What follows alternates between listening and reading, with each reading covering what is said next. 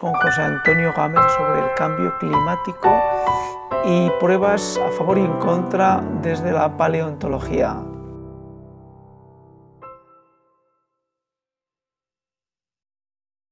Hola amigos de ONER Ediciones, estamos aquí felices en un día como hoy, que es Viernes Santo, grabando con un amigo sobre algo que no nos va a dejar indiferentes.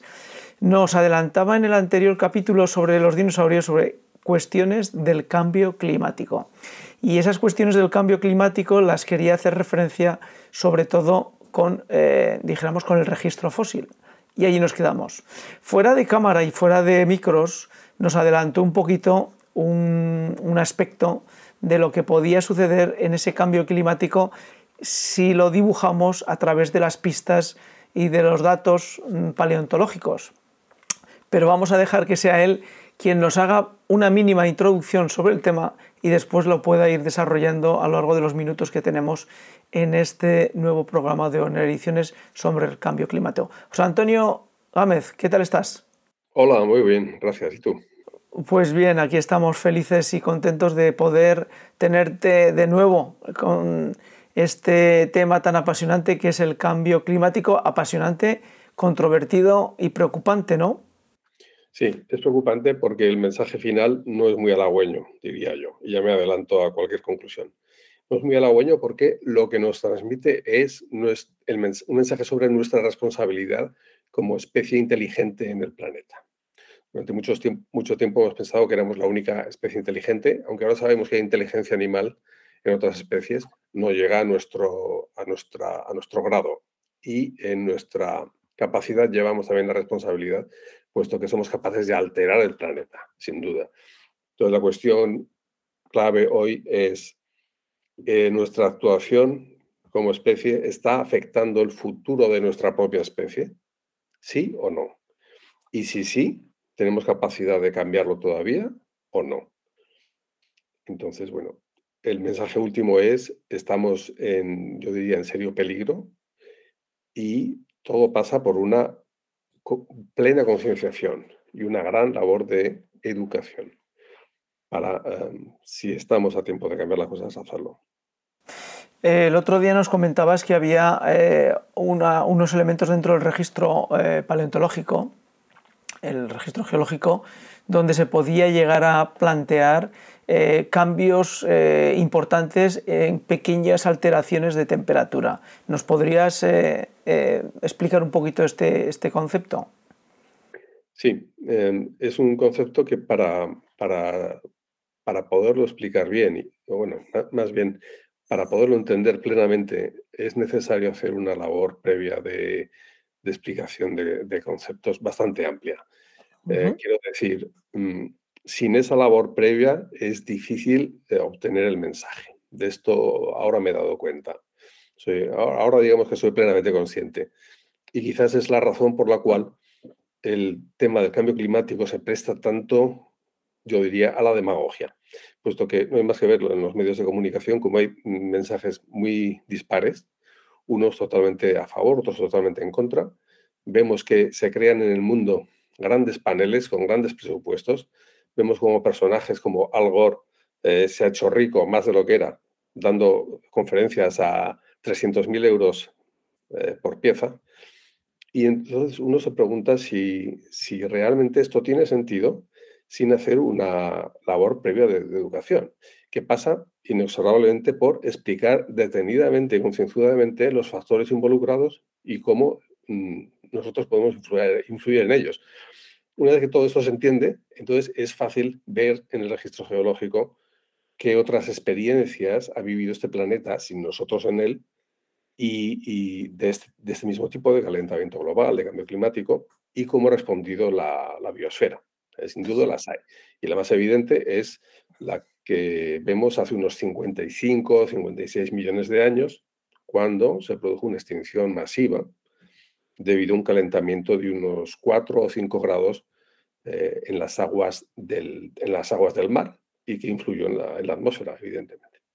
El otro día nos dabas como pista que no solamente era importante el aumento del CO2, sino que el CO2 generaba un, creo repetir lo que tú dijiste, generaba un aumento de la temperatura, pero también había un desprendimiento, un escape de metano que se encuentra albergado dentro de los océanos, y que eso sí que era una bomba, todavía era como la bomba amplificada del problema del CO2. ¿Nos puedes explicar este concepto?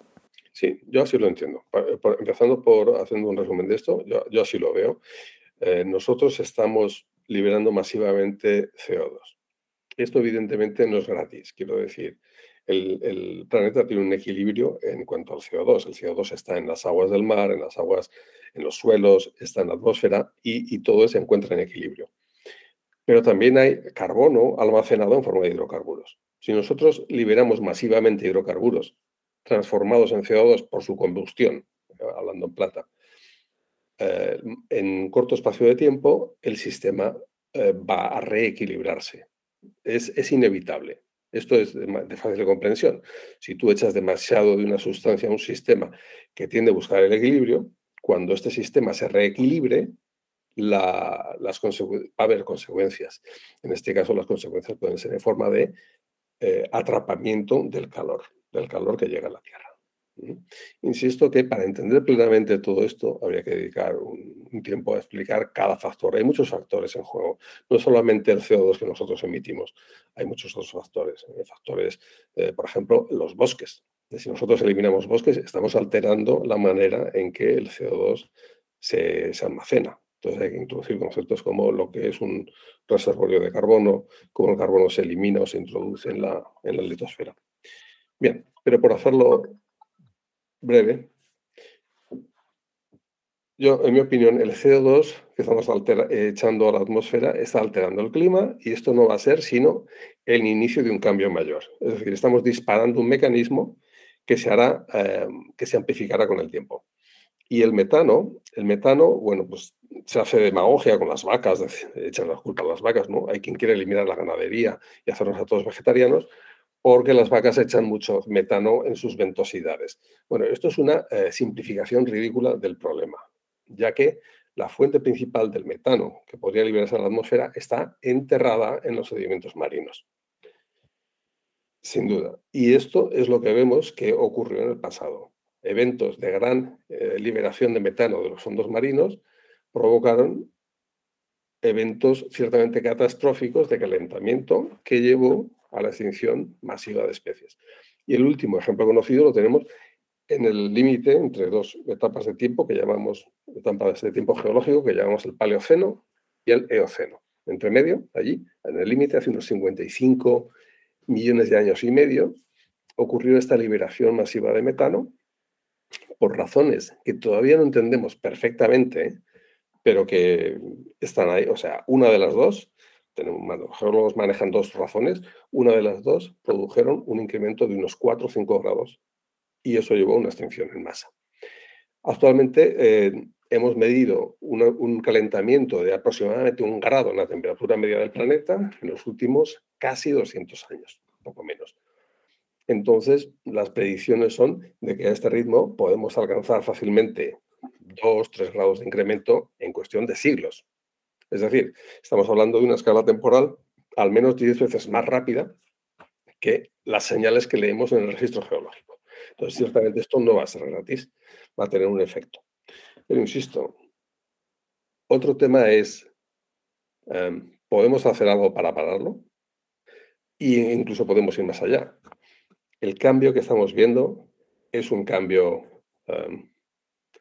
natural que estamos amplificando, es decir, ¿hay alguna otra razón que pueda haber disparado esto casualmente a la vez que el desarrollo industrial y que nuestro desarrollo industrial está simplemente amplificando?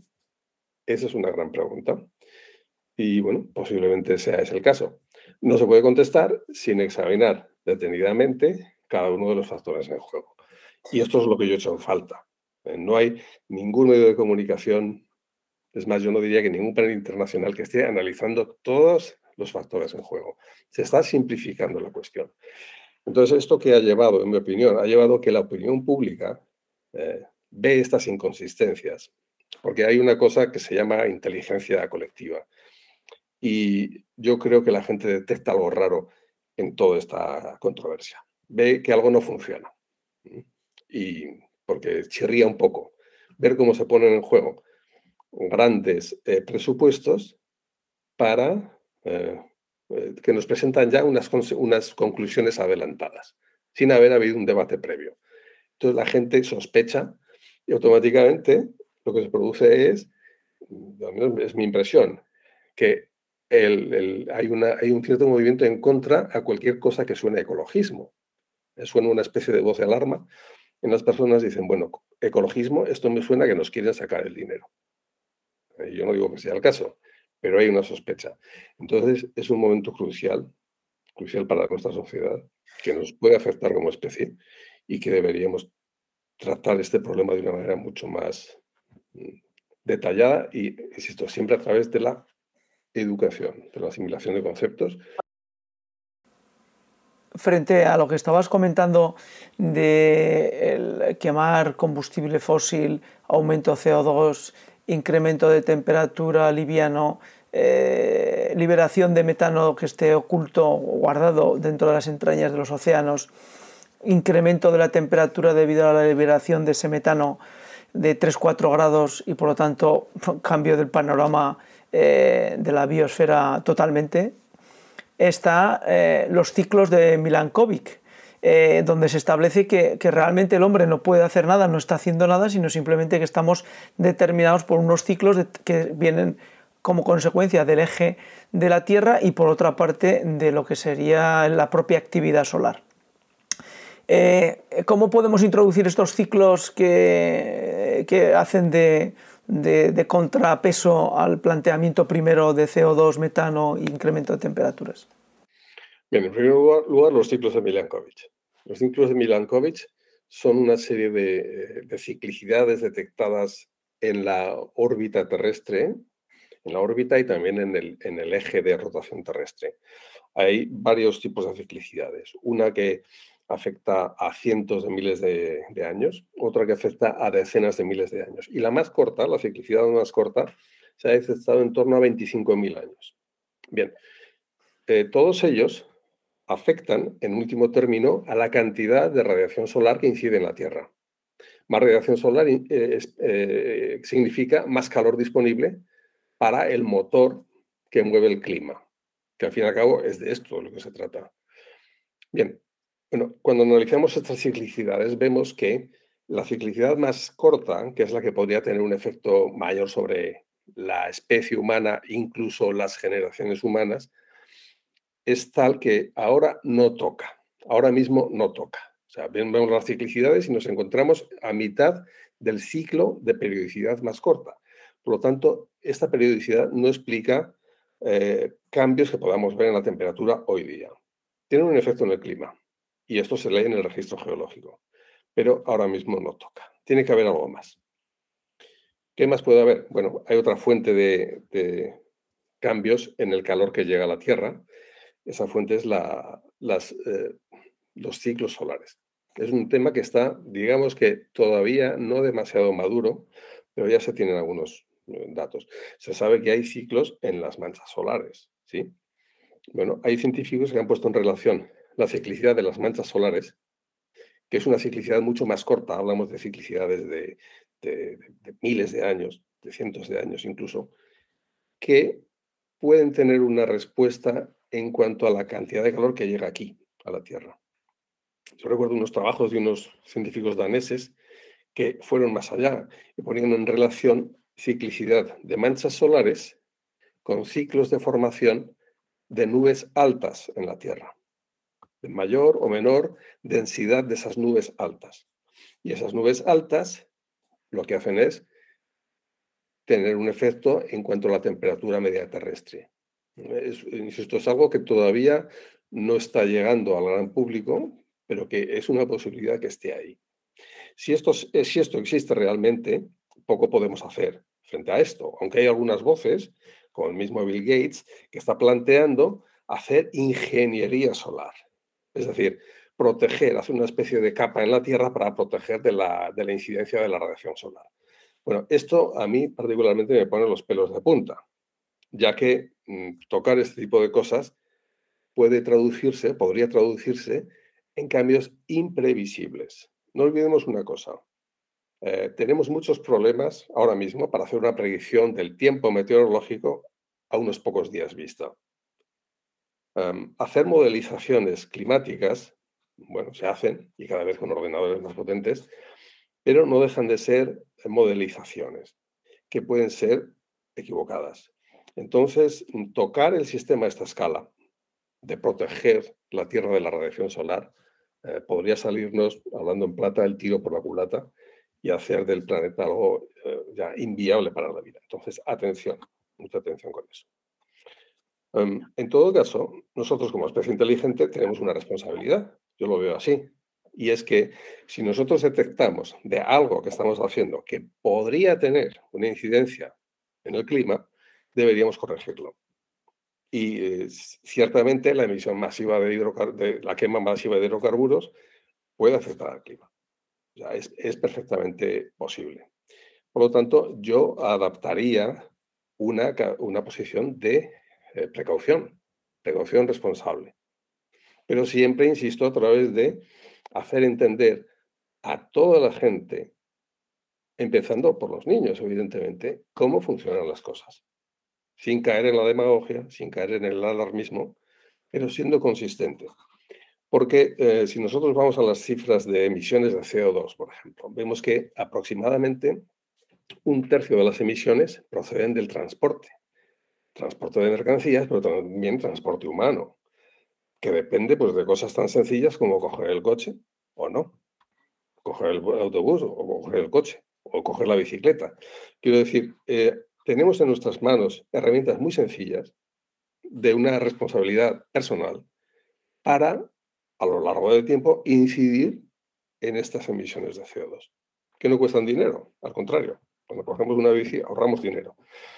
Entonces, hay que reflexionar sobre esto, que no debemos esperar como personas a que los políticos nos propongan grandes planes con grandes presupuestos detrás que nos va a tocar pagar a todos nosotros. Podemos cambiar las cosas con una acción constante, bueno, digamos continua, desde nuestras casas. No es tan difícil, pero insisto, sin una educación, sin una labor de educación, esto es inviable. Por lo tanto, como tantas cosas, ¿verdad? La educación es la clave. Bueno, pues lo que estábamos viendo es que pues con José Antonio nos sucede como tantas veces, que empezamos a hablar y vemos que necesitamos volver otra vez a utilizar su tiempo de una forma miserable. Te proponemos para el siguiente episodio un elemento concreto, José Antonio. Al principio de esta entrevista, tú nos estabas refiriendo a que era necesario hablar de una serie de cuestiones que nos ayudarán a entender ese cambio de climático, si realmente existe o no existe. Y por qué la sociedad, como antes decías, rechaza al no ver esos argumentos bien establecidos, ¿no? Esa era un poco tu tesis. Sí. Te planteamos una cuestión.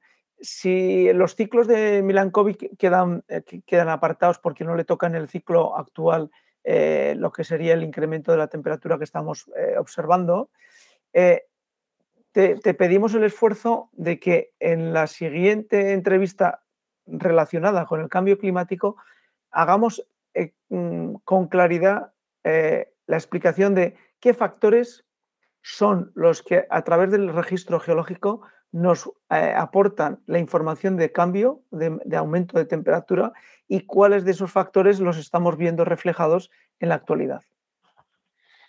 Bien, es posible hacerlo, pero aquí hay que hacer una advertencia. Y es la siguiente. El registro geológico da mucha información. Y en el caso de los ciclos de Milankovitch, hemos sido capaces de establecerlos gracias al registro geológico. Uh-huh.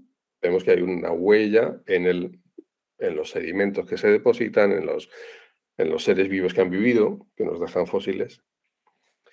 Pero lo que nos estamos dando cuenta, al menos yo me estoy dando cuenta, es que el registro geológico, cambios de una escala de tiempo geológico, hablamos de decenas de miles de años, somos capaces de detectarlos.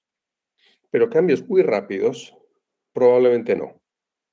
Porque al final, el registro geológico, el estudio de este, es una herramienta. Toda herramienta tiene una escala de aplicación, una escala de tiempo de aplicación, que es una consecuencia de la escala física en la cual nosotros podemos muestrear, tomar nuestras muestras y hacer nuestros análisis. Pero, ¿qué ocurre si hay un cambio que es más rápido que nuestro poder de resolución de esos estudios? Al fin y al cabo, nosotros manejamos rocas, ¿no? Siempre. Si está un poco consolidada, bueno, podemos llamarlo sedimentos. Sedimentos o rocas. Y eso lleva un tiempo de depósito. Si los cambios que ocurren más rápidamente que la velocidad de esos depósitos, se nos escapan. ¿Entiendes? Y un ejemplo muy vivo que tenemos ahora mismo en marcha, y lo siento, Eliseo, pero te estoy abriendo otro melón, es el del cambio de la polaridad del campo magnético terrestre. Nosotros sabíamos, a partir del estudio de las rocas, que ha habido cambios en los polos. El polo norte ha pasado a ser el sur y viceversa, cíclicamente a lo largo de la historia de la Tierra.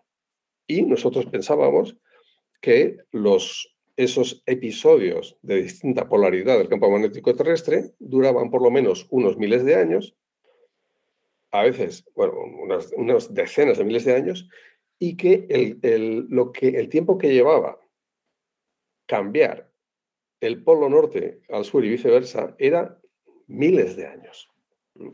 Bien, ahora mismo estamos observando cómo el polo norte se está moviendo a una velocidad del orden de 40 kilómetros por día. Perdón, por año, 40 kilómetros por año. Eso quiere decir que es un ritmo mucho más rápido del que nunca podíamos haber imaginado a partir del registro geológico. Y esto se está viendo. Bueno, pues las coordenadas de los aeropuertos del norte. Cambian cada año de coordenadas porque el polo se mueve. Se está moviendo de Canadá en dirección hacia Siberia a una gran velocidad.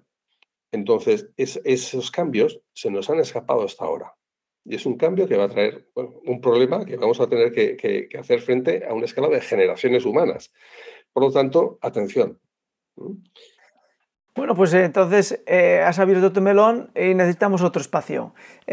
Invitamos a José Antonio Gámez a que en el siguiente espacio, con un poquito más de tiempo, tratemos estos temas, porque además con respecto al movimiento de los polos magnéticos es fácil recordar en aquella asignatura de geología histórica, ¿verdad?, que había unos mapas donde se veía cómo se había ido moviendo el polo norte y el polo sur a lo largo de los distintos periodos geológicos y cómo quedaban perfectamente registrados en el registro geológico. Con lo cual, bueno, pues José Antonio, gracias por tu tiempo, gracias por intentar sintetizar, pero al siguiente vamos a focalizar en los factores, en los datos y ver cómo podemos aportar esta información al gran público, a los que nos escuchan y a los que nos puedan utilizar como argumento dentro de su debate a lo largo de los próximos años. De acuerdo. De acuerdo, José Antonio. Muchas gracias y hasta el siguiente. Hasta la siguiente. Y a todos los que nos ven, nos escuchan dentro de ONER Ediciones, gracias por seguirnos, gracias por estar ahí y tendrán que esperar a los datos más concretos en el siguiente episodio. Gracias y hasta la siguiente. Chao, José Antonio.